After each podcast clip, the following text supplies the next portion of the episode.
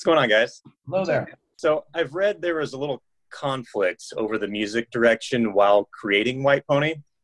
How did you guys come to align during that? And do you feel that's what pushed this album to become so iconic the way it is today? Um, I mean, this, it's partly true, but not not you know, it's not completely what it was. I mean, there was a lot of things that sort of factored into the direction it took. Um, um, there wasn't any definitive uh, idea coming from me or Stefan, um, who were who were the you know the majority of the, the, songwriters for this record. So it was like um, it wasn't like you know I had one idea for the record, and he had another idea. Um, but at that point, I, I, started writing a lot more you know music. Um, I picked up the guitar, which obviously caused a little bit of tension because I'm sort of you know stepping into his role in the band.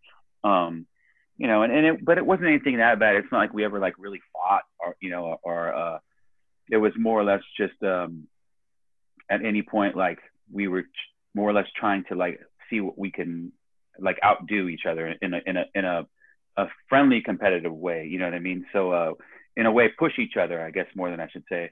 Um, which, which, which definitely I think lent to, you know, for, to, for the record to elevate, you know, when, when he, when you know, I do something, he says, "Oh, that's cool. What about this? Oh, that's cool. What about this?" And next thing you know, there's a lot, a lot of ideas and a lot of passion, you know, get, getting put into the the making of the songs. Um, you know, I think when we're at our best, that's what we're doing, and when, when we're at our worst, it's when we're doing the opposite of that, and you know, just kind of doing our, you know, when if everybody's just doing their part, it'll usually end up sounding like that. And but it's when it's when everybody's sort of like, you know, just stepping up and and uh, and sort of challenging ourselves and each other is when you know I think we're at our best.